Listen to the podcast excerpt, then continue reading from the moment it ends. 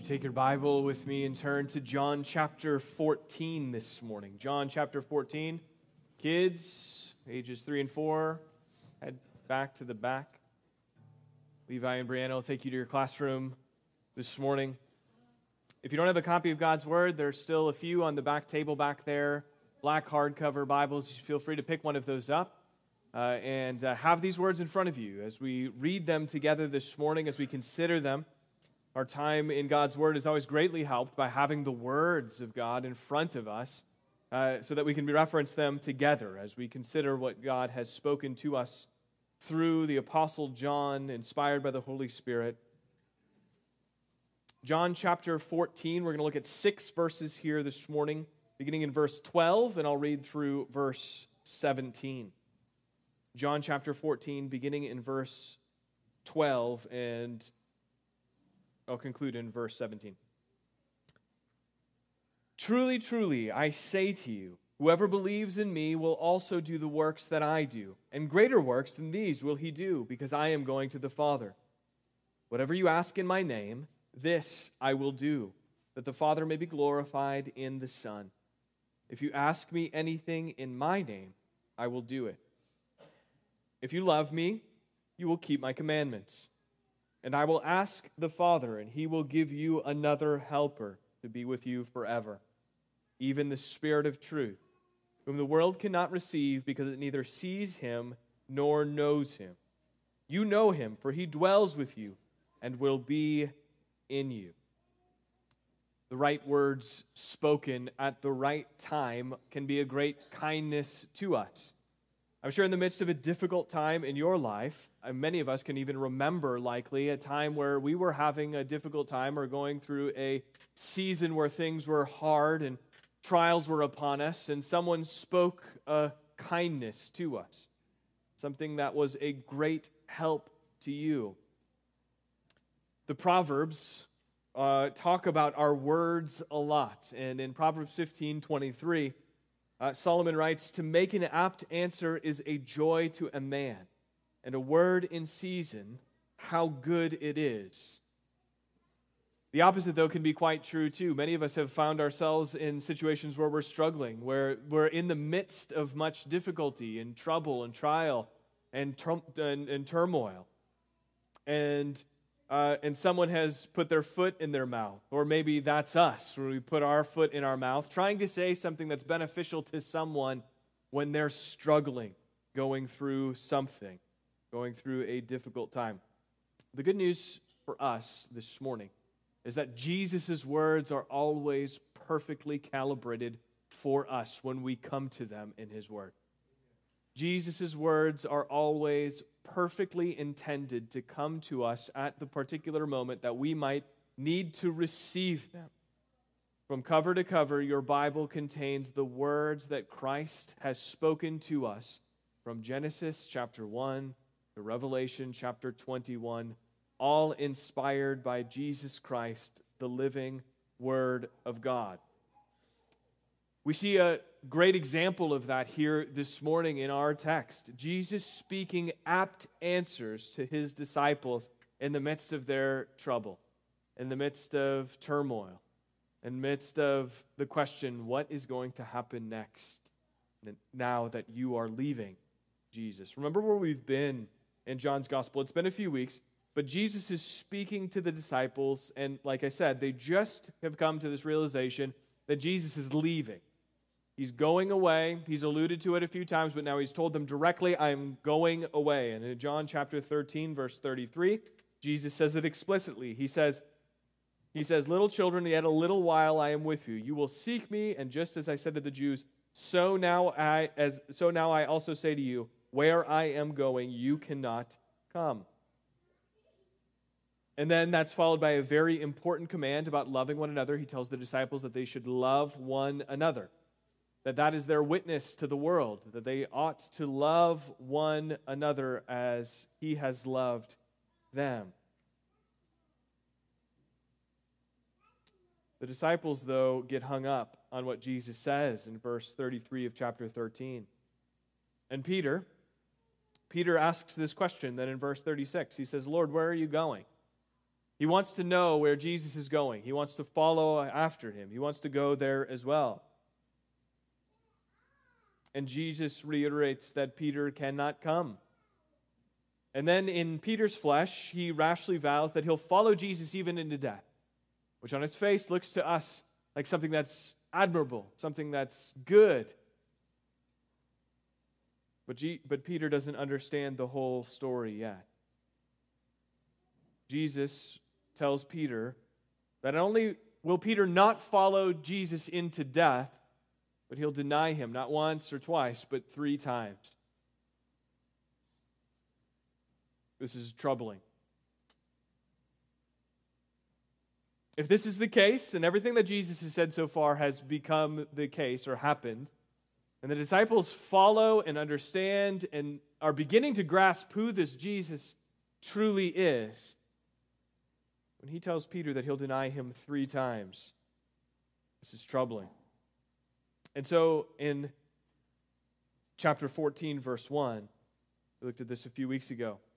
Jesus tells the disciples, look at it with me. Chapter 14, verse 1 Let not your hearts be troubled. Believe in God, believe also in me. Where Jesus is going, they will come later. He tells them this in verse 2. He's going to prepare a place for them. But how do we know the way? How do we know how to get to this place that you're preparing for us, Jesus? Thomas asks this question where he says, We don't know the way. We don't know. How can we know the way? And Jesus counters again. And the disciples know the way, not because they have the roadmap, but because they know Jesus. Because the way isn't a road, the way is a person. They know the way, and the way is Jesus. John 14, 6, Jesus said to him, I am the way, the truth, and the life. No one comes to the Father except through me. After we looked at that passage together the discussion that my wife had with our kids um, was an apt illustration. They were asking about this. How can a person be away? How can a person understand and know the way to God? And my wife's response was, Do you have a friend whose house you've never been to? And the answer was yes. We know several people who we've never seen their house. And it said, How would you get to that person's house if that person invited you over? They said, Well, mom and dad would drive us there. The way isn't a roadmap, it's not Google Maps for our children. It's through us as their parents. It's through us as those who they trust to take us to the destination.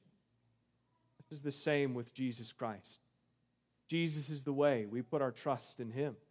We believe that he will not lead us astray, but will lead us home to the place that He has prepared for us.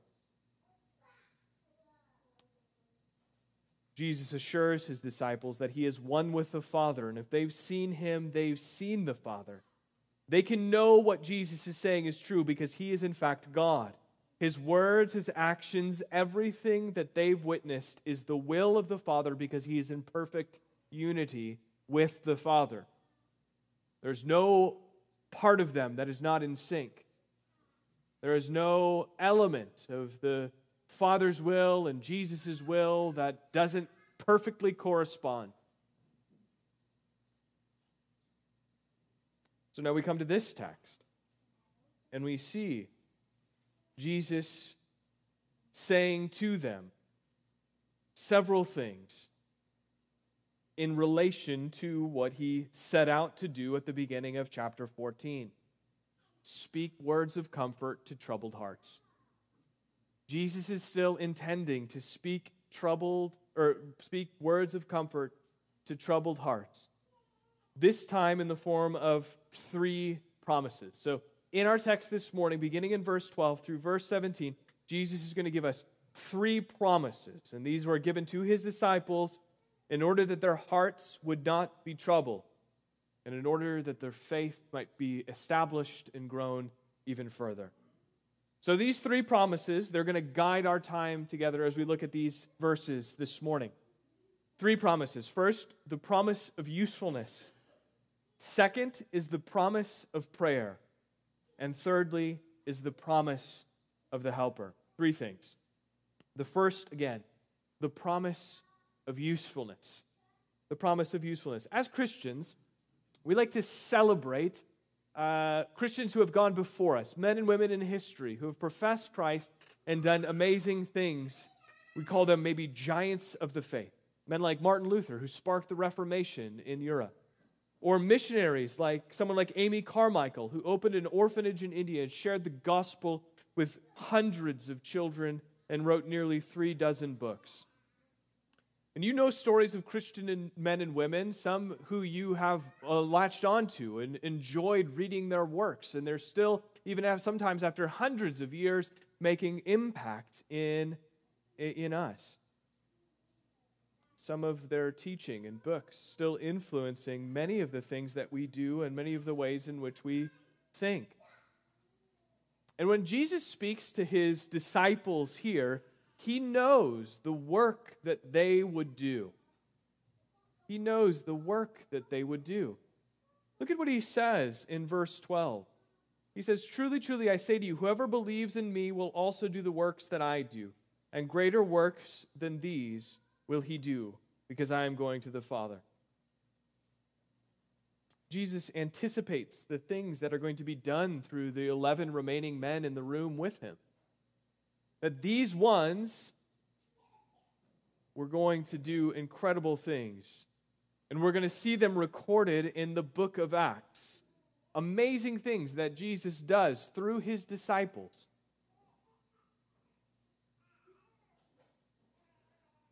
What were the works that Jesus' disciples will do?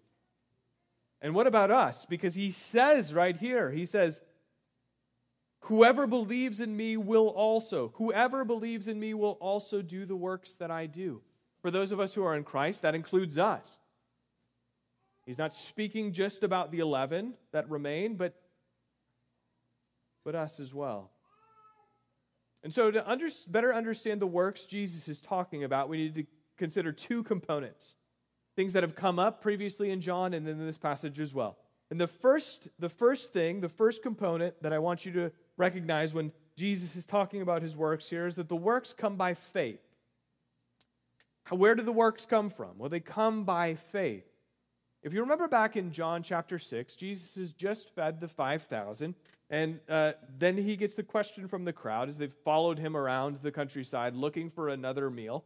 Um, they, they're following him around, and then they ask him this question. They said to him, What must we do to be doing the works of God? And Jesus answered them, this is the work of God, that you believe in him whom he has sent. Now, how will the disciples, who Jesus is speaking to in John chapter 14, do the works that Jesus does? How will we do the works that Jesus does? The answer is by faith. Believing Jesus, the sent one. Jesus is going to say, coming up in John chapter 15, a familiar passage to many, um, when Jesus is talking about being the vine and we are the branches and telling us to abide in him, he's going to say this in, in, in chapter 15, verse 5. He says, I am the vine, you are the branches. Whoever abides in me and I am him, he is the one that bears much fruit. For apart from me, you can do nothing. Faith is what joins us to Christ. So when Jesus starts using abide language in chapter 15, we need to recognize that when he tells us to abide, that we are connected to him through faith. Those who abide in Christ, those who trust in Christ, those who believe in the Lord Jesus, they bear fruit. They're attached to the vine. For those who have no faith. That one can bear no fruit because that one is cut off from Christ. So, in order to do the works that Jesus is talking about here in John 14, verse 12, we must live by faith. How do we live by faith? How do we live by faith. We live in full assurance that all the promises of God will come to pass in Jesus according to God's word. Let me say that again. How do we live by faith? We live in full assurance that all of the promises of God will come to pass in Jesus according to God's word. So, that's the first component. The works come by faith, but what are the works themselves? The works are the witness. If you look at the New Testament church, what is the fruit that God gives them over and over and over again? What are the apostles doing over and over and over again in Acts? They preach the gospel and they persevere in it. They proclaim the truth and then they get beaten up for it and then they do it again. The apostle tells the apostles tell people that their sinful condition has separated them from a holy God and that Jesus died for their sin in order that they may be made right with him. In order to be forgiven, they must repent and they must believe. And some people receive that message. We're told about a bunch of instances where thousands get saved. But the apostles also are met with much hostility. They're thrown in prison, they're beaten up. That happens a lot as well. But that doesn't dissuade them, that doesn't prevent them from keep, keeping on and pushing the message further and further in the ancient world. They keep preaching the gospel, they keep persevering, and even when, in, even when enduring hardship. And this is the witness. These are the works.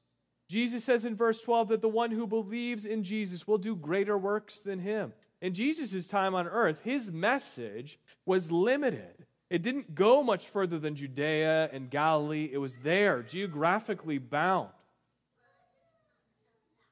But after his ascension, the gospel would go from Jerusalem to Judea, to Samaria, and to the ends of the earth. And by the time we get to the end of Acts chapter, or at the end of the book of Acts, it's made its way all the way to Rome. The witness of the early church would have exploded. And the explosion that happened was unprecedented. It wasn't what happened. This may seem a little bit removed from us because we live in a world with like the internet, and you can talk to the other side of the globe and with, with relative ease.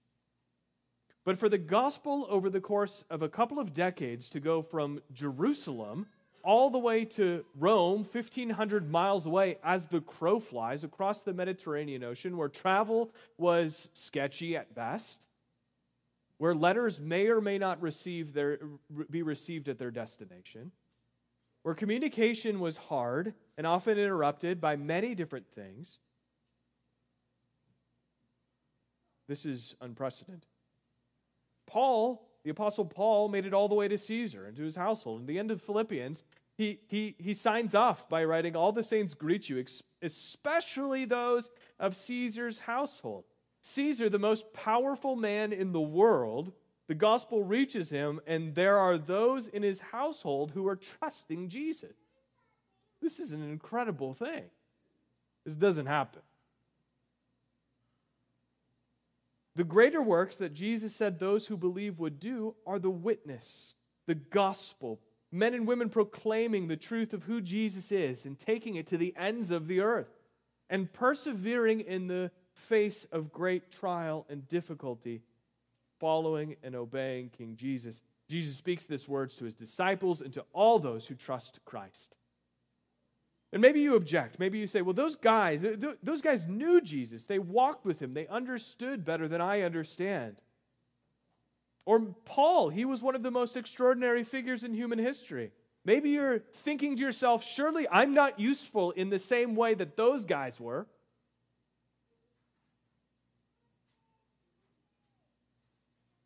But Jesus says these works, the gospel witness and the accompanying perseverance, is for those who believe. For whoever believes. There is no such thing as a Christian who is not useful to the king. There is no such person, man, woman, boy, girl, in this place who is not useful to the king. Many Christians and many books have been written in recent years about how you can find how to be useful. How can I be useful, we ask? I don't understand. I don't know. I don't get it.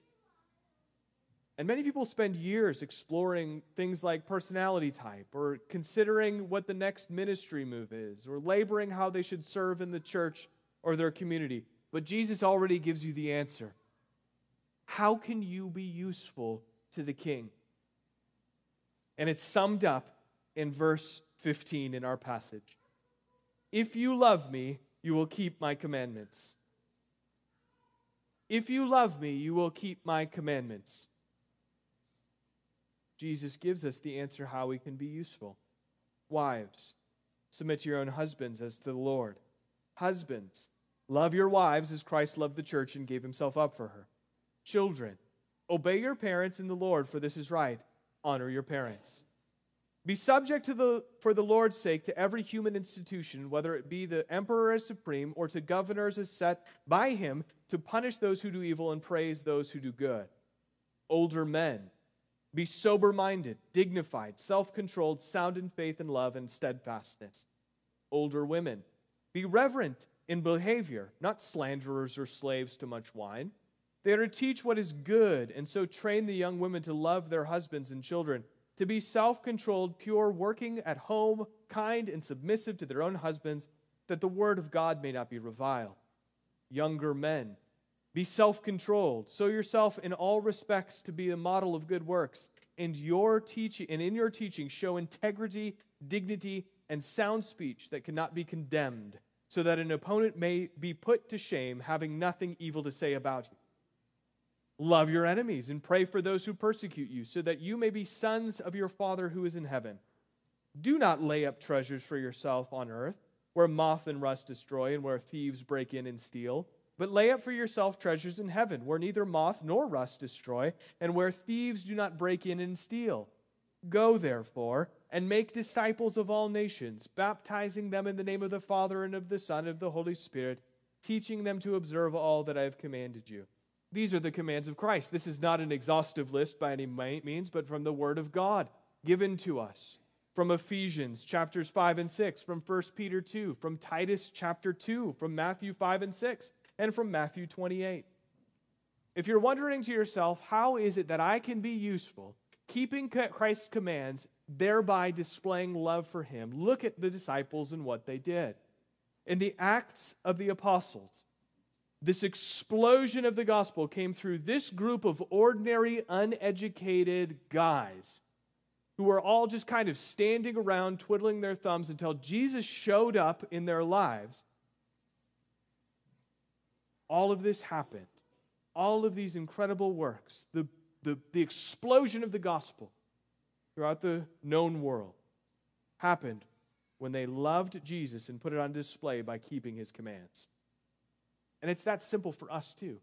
It's that simple. If you're asking yourself, how can I be useful to King Jesus? Start by looking at those things that I said Ephesians 5 and 6, 1 Peter 2, Titus chapter 2, Matthew 5 and 6, and Matthew 28. Begin with God's word in obedience to the simple commands given. You already know what to do. You have it in front of you this morning. Those who live by faith, they obey, and those who obey are used by Christ to proclaim his gospel. There is no such thing as a Christian who is not useful to the king. Jesus promises this. How do you do that? Obey the word of God by faith, doing the works of bearing witness to the gospel of Jesus Christ and its power, its transformative power in your life. The first promise is the promise of usefulness. Secondly, the promise of prayer. And we see this in verses 13 and 14. Jesus says, Whatever you ask in my name, this I will do, that the Father may be glorified in the Son. If you ask me anything in my if you ask me anything in my name, I will do it. This is a promise to uh, to troubled hearts because it reminds us that Jesus is always listening. He's not far off. He's not far off. He has drawn near to us. Sometimes these verses can be confusing. Jesus says, Whatever you ask, and ask me anything. And some of these verses, sometimes these verses are pulled out of this larger context of John chapter 14 and used to justify problematic positions. For instance, some have claimed that if you believe, Jesus will give you anything. Anything. And if you don't have those things, it's because of deficiencies in your faith. The reason you don't have health or wealth, the reason that you don't have power in this life, is because you are lacking in faith. That's problematic because it doesn't consider Jesus' the larger context here and what Jesus is trying to do with his disciple. What Jesus is set forth to do in these verses is to comfort troubled hearts. He is comforting his disciples regarding his departure, and he is promising that he will continue to use them, even in greater ways than they've seen already. And he's promising that he hears them. Even when he is gone, he will hear them. Jesus knows exactly what the disciples need to hear. This is the good word, an apt answer given in season. Jesus is not a vending machine or a genie spitting out Doritos when we enter 50 cents worth of prayer. Jesus is not giving or fulfilling our desires or our whims. So, what is Jesus saying here? What is the promise? The promise is this Jesus is forming us into his likeness, not, not forming, we're not forming him into art. We often so pray and we we have a problem before us and we pray with a predetermined solution. We say something like, God, give me this in Jesus' name. Because when you pray that prayer, it's a predetermined solution, the solution that you think that God should give, not the one that He will give.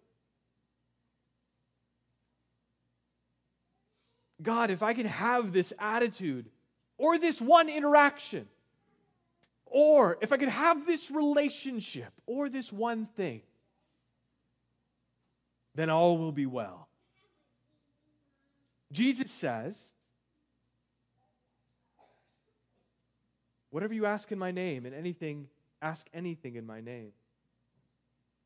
But what if the solution isn't our idea of the solution? Pray like Jesus tells his disciples to pray in the Sermon on the Mount. Our Father in heaven, hallowed be your name. Your kingdom come. Your will be done on earth as it is in heaven. Jesus teaches us how to pray. Ask anything in my name. Our Father in heaven, hallowed be your name. Your kingdom come. Your will be done on earth as it is in heaven.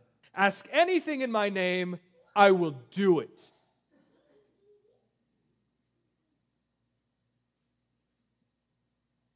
It's the works that Jesus talks about in verse 12. The promise is that if you pray to be Christ's witness, to be used by Him, God, hear my prayer. Make me a witness for you where I find myself this week. You pray this in His name and by faith, He will give it to you. I wonder if we're ready to pray that. I think many of you pray that regularly, but I wonder if you you here today are ready to pray that. What are your objections to praying that? Because Jesus will do it. He will do that thing.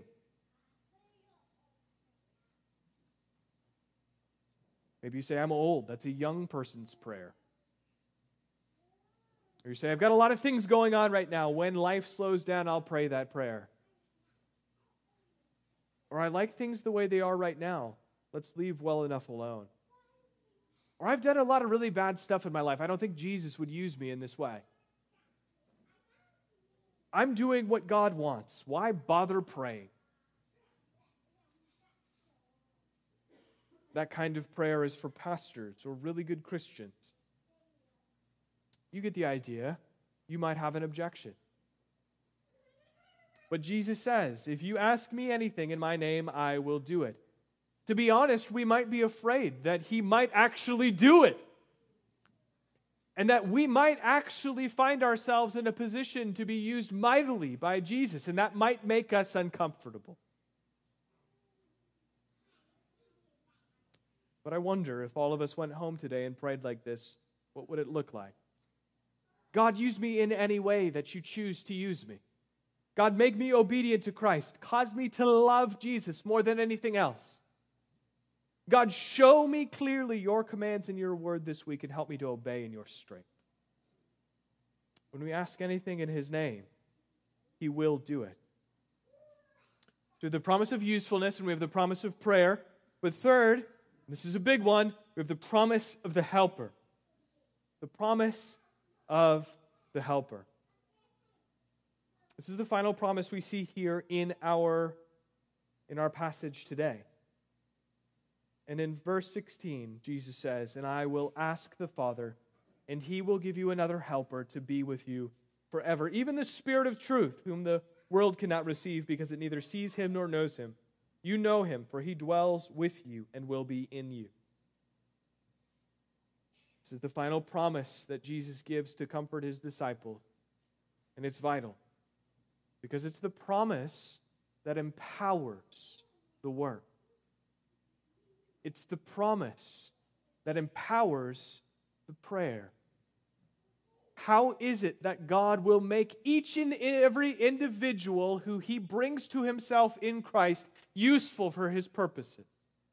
Through the power the Spirit gives. How is it that he will incite in us the desire to pray for big things and to see God use us in mighty ways to the power given to us through the, the helper. And so the comfort finds its consolation or its culmination here. The Father will give you another helper. The comfort in the wake of Jesus' words that he's going away is this this helper will be with you forever. Look at what he says. He says, he says, at the end of verse 16. He will give you another helper to be with you forever. Jesus is going away. There's a, there's a time limit, there's a hard stop on their physical engagement with Jesus. And he says, He will be with you forever. Not just for the next short period of time, but forever. There is never a time where each and every one of us who is in Christ will not have the Holy Spirit forever.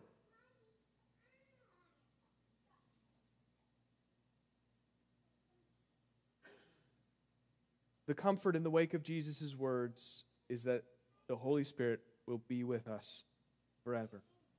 And over the next few chapters, Jesus is going to introduce the Holy Spirit to his disciples, and we'll explore those together. And in chapter 16, Jesus says that it is even better for his disciples that he go away, and it is even better for us that he goes away in order that the helper might come. And the helper, he says, is not for this world, but for those who are joined to Christ by faith. Berta read it this morning from Romans chapter 8. Paul writes, Anyone who does not have the Spirit of Christ does not belong to him. And the inverse is then true. All who belong to Christ have the Holy Spirit. The Helper dwells with those and in those who are in Christ. Then in Acts chapter 2, the Holy Spirit is sent at Pentecost. And from that point forward, he will be within the disciples and all who are in Christ. And so, if you're in Christ, if you're here this morning, and you are in Christ, the Holy Spirit dwells with you and within you. You are never alone. This is true for every believer. We are never alone. God Himself, the third person of the Trinity, is within His people. J.C. Ryle said it like this The Holy Spirit is given to the church of the elect to abide with them until Christ comes the second time. He is intended to supply all the needs of believers and to fill up all that is wanting while Christ's visible presence is removed. He is sent to abide with and help them until Christ returns. Jesus will talk more about the helper, like I said, in upcoming chapters. But for now, we must know that the absence of Jesus' physical presence for us as the bride, his church, we're not left alone. God is with us. He is with everyone who is in Christ. This is God's good design. This is God's good design. It would not have been better for us if Jesus had stayed here on this earth. Jesus' promise that we are of great use to him. Jesus promises that our prayers are heard. Jesus promises that we have a helper to comfort our troubled hearts, a helper for the work, and a helper for the prayer. Let me give you a few applications in conclusion. Three. Three things. First is this don't fall into the trap of thinking that you are of no use to the king. Jesus intends to use his people in his church to bring about his purposes on earth. This is God's strategy for taking his message of the gospel to the world, us, here in this room. He commands us to proclaim his gospel to those who do not believe. Brothers and sisters, if you're in Christ, Jesus has called you into his servant, service. You are his servant. Christianity, oftentimes in our culture, is thought of a get out of hell free card or fire insurance. But that's not being a Christian at all. It is a full transfer of citizenship where you're made an ambassador. Colossians chapter 1 verse 13 says that God has delivered us from the domain of darkness and transferred us into the kingdom of his beloved son. You live to serve the king now. And Jesus is the greatest king. Reflect with me just for a moment. Jesus is the greatest king. All the kingdoms of the earth, all of the governments that have ever been over a group of people for any period of time, the people who lead those don't know the people who they represent or who are part of their kingdom. They may know some of them, but there's no way that they know all of them. King Jesus knows every one of his subjects perfectly and intimately. He knows what concerns you, he knows what troubles you. He knows what today and tomorrow you need more than you know. No other king, no earthly king, no earthly ruler could ever have that type of intimate knowledge about everyone in their kingdom or in their land. Take comfort. King Jesus has use for you because he knows you. He knows exactly who you are because he made you. And not only did he make you and know exactly what you are of use for, he equips you for the work perfectly. He gives you literally everything that you need. He gives you his word, he gives you his church, and he gives you the Holy Spirit, the helper for the work. Jesus has use for every one of us who is in him. He gives you purpose that neither you nor anyone else in all of, on all of the earth could ever give, give to you. You are of great use to the king. Don't fall into the trap of thinking that you are of no use to the king. Second application Ask Jesus for big things. Maybe you've been sharing the gospel with a coworker, a friend, or a family member for a long time. Have you gone to prayer over it? Have you asked that this person would believe the gospel? Have you prayed for perseverance and boldness in your witness to them if they reject you one, two, ten, a hundred times? Maybe you've been burdened to see more men and women, boys and girls, hearing the gospel through the witness of the people that make up Buffalo City Church. Have you prayed that God would increase our gospel influence together? Have you invited others to pray that God would use us in a mighty way to reach Jamestown and Stutsman County and North Dakota and the United States and the world?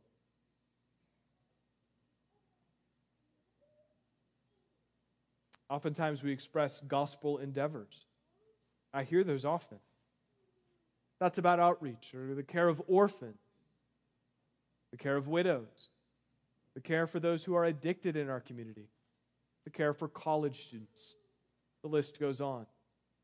Have you prayed in Jesus' name that those opportunities would make themselves available to Buffalo City Church and that many would come to Jesus? Have you prayed that God may be calling you, or ask God if He is calling you to spearhead those kinds of efforts? To lead that gospel work? Ask Jesus for big things. Don't think that you're of no use to the king. Ask Jesus for big things, and then, final application know that God is always with you. Sure, there are times in our lives where God feels far off and where we feel alone. But the Helper, the Holy Spirit, was sent so that you would, in actuality, never be alone. For those who are in Christ, you are never alone. And you are not in a position to be, or you are never not in a position to be used mightily by God, no matter your station in life. If you're here this morning and you're not a Christian, know this. I'm about to say this. These promises are not for you. Jesus spoke these promises to those who trust Christ by faith. When I say the word Christian, I don't mean that you have turned, what I do mean is that you have turned from your sins and trusted Jesus for the forgiveness of your sins to be made right with God. What I don't mean is that you grew up a Christian, that you grew up in the Christian tradition, that you're a good person, or even that you come to church every weekend. Because unless you repent and believe, unless you fall upon the Lord Jesus for the forgiveness of your sins, you will spend eternity separated from God in hell. So if you're here this morning and you're not a Christian, come to Christ this morning. Know that the King gives purpose. He hears his people and he never leaves them to themselves. Those promises are not for you if you are outside of Christ this morning. If that's confusing to you, come talk to me afterwards. Come talk to someone that you see up on the platform. We'd love to talk with you more. We'd love to hear your objections or just think about it with you for the first time. These promises of Jesus are a great comfort to troubled hearts. Let us now live in full assurance that all of the promises of God will come to pass in Jesus Christ. Let's pray.